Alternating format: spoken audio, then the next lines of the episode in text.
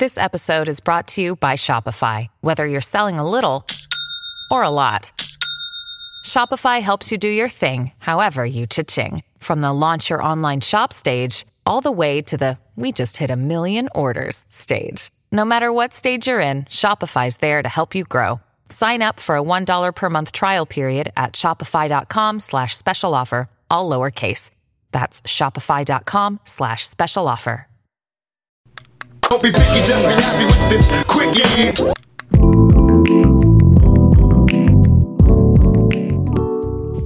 Good morning, everybody. I'm Trevor Beggs. Welcome to The Quickie here on the Nucks Misconduct Network. Before you listen to this episode, make sure you go subscribe to the Nucks Misconduct Network. You get four shows. All the hockey talk your heart desires, of course, with the Canuck bias, the West Coast bias. You got Power of the Towel with Nick Bondi. He had Eddie Lack on this week. Sipping on a 40 with Kyle Bowen, he had Nick Bondi and Grady Sass on the post-game show following the Game 2 win by those Vancouver Canucks. The most meaningful Canucks win in five years. Last but not least, also get Silky and Filthy Kyle and I back at it in the studio today to talk about this crazy, insane few days of hockey we've had here in August. What kind of a world are we living in? Okay, speaking of crazy, insane hockey, I think in a tournament like this, where everyone's been off for four and a half months, we've never seen anything like it before, you expect some upsets to happen. Right now, with most of the series at least tied after a game, I think it's safe to say that anything is possible here. Now, of course, the New York Rangers, a sexy upset pick, they got swept quickly by the Carolina Hurricanes. Those two teams not even in the same league. So the Rangers, I'm sorry, you're out of contention in the underdog rankings. But really, when we're talking about underdogs here, I really want to focus on two teams. And that is the Montreal Canadiens and the Chicago Blackhawks. Could either of these teams pull off the upset? I think the short answer to that question is yes. From what we've seen from these two in the first couple of games, I mean, Chicago was clearly the better team in game one against the Edmonton Oilers.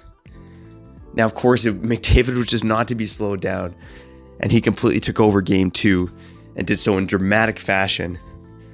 But that being said, this is not an Oilers team you can trust for the 30 plus minutes that McDavid is not on the ice.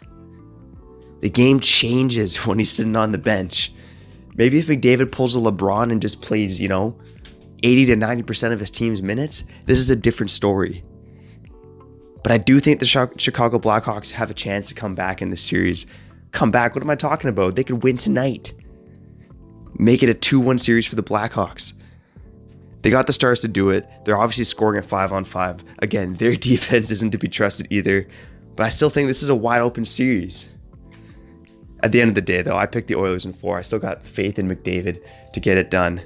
And as much as I don't really want to cheer for either of these teams, and I think everyone in Canucks Nation probably feels the same way, we should all agree that Connor McDavid in the playoffs is good for the NHL. And it's good for our own entertainment. He is a hell of a fucking hockey player. Now, when I look at the other matchup and those Montreal Canadiens, those pesky Montreal Canadiens, part of me thinks that they actually have a better chance of pulling off an upset against the Pittsburgh Penguins. And again, this just comes down to trust in the goalies, trust in the teams from what I've seen with my own eyes in the first two games. Look, clearly the Montreal Canadiens have not been the better team through the first two games. But what has been apparent is that Carey Price could actually pull this off. Because when I say the Canadiens have been outplayed, I don't mean they've been bad. They haven't been dog shit. They clearly don't have the horses that Pittsburgh does. But their young guys, especially Nick Suzuki and Jesperi Kotkaniemi, have looked real solid through the first couple of games. Shea Weber and Jeff Petry on defense, they both look like number one defensemen right now. They're both playing great hockey. And again, when we talk about goaltending, Matt Murray is the guy in net. He obviously looked pretty good in game two. But there's just something about the erraticness in his play. Erraticness, is that even a word? Who the fuck knows? I just think the Montreal Canadiens could potentially pull this off. Do I think they actually will? No.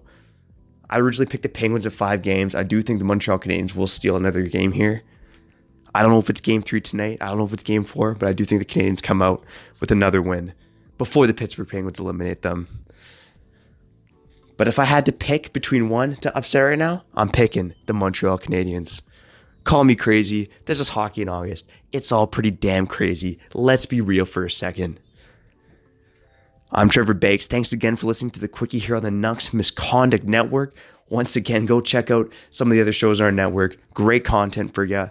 And make sure to go to nucksmisconduct.com to catch up on everything related to your Vancouver Canucks.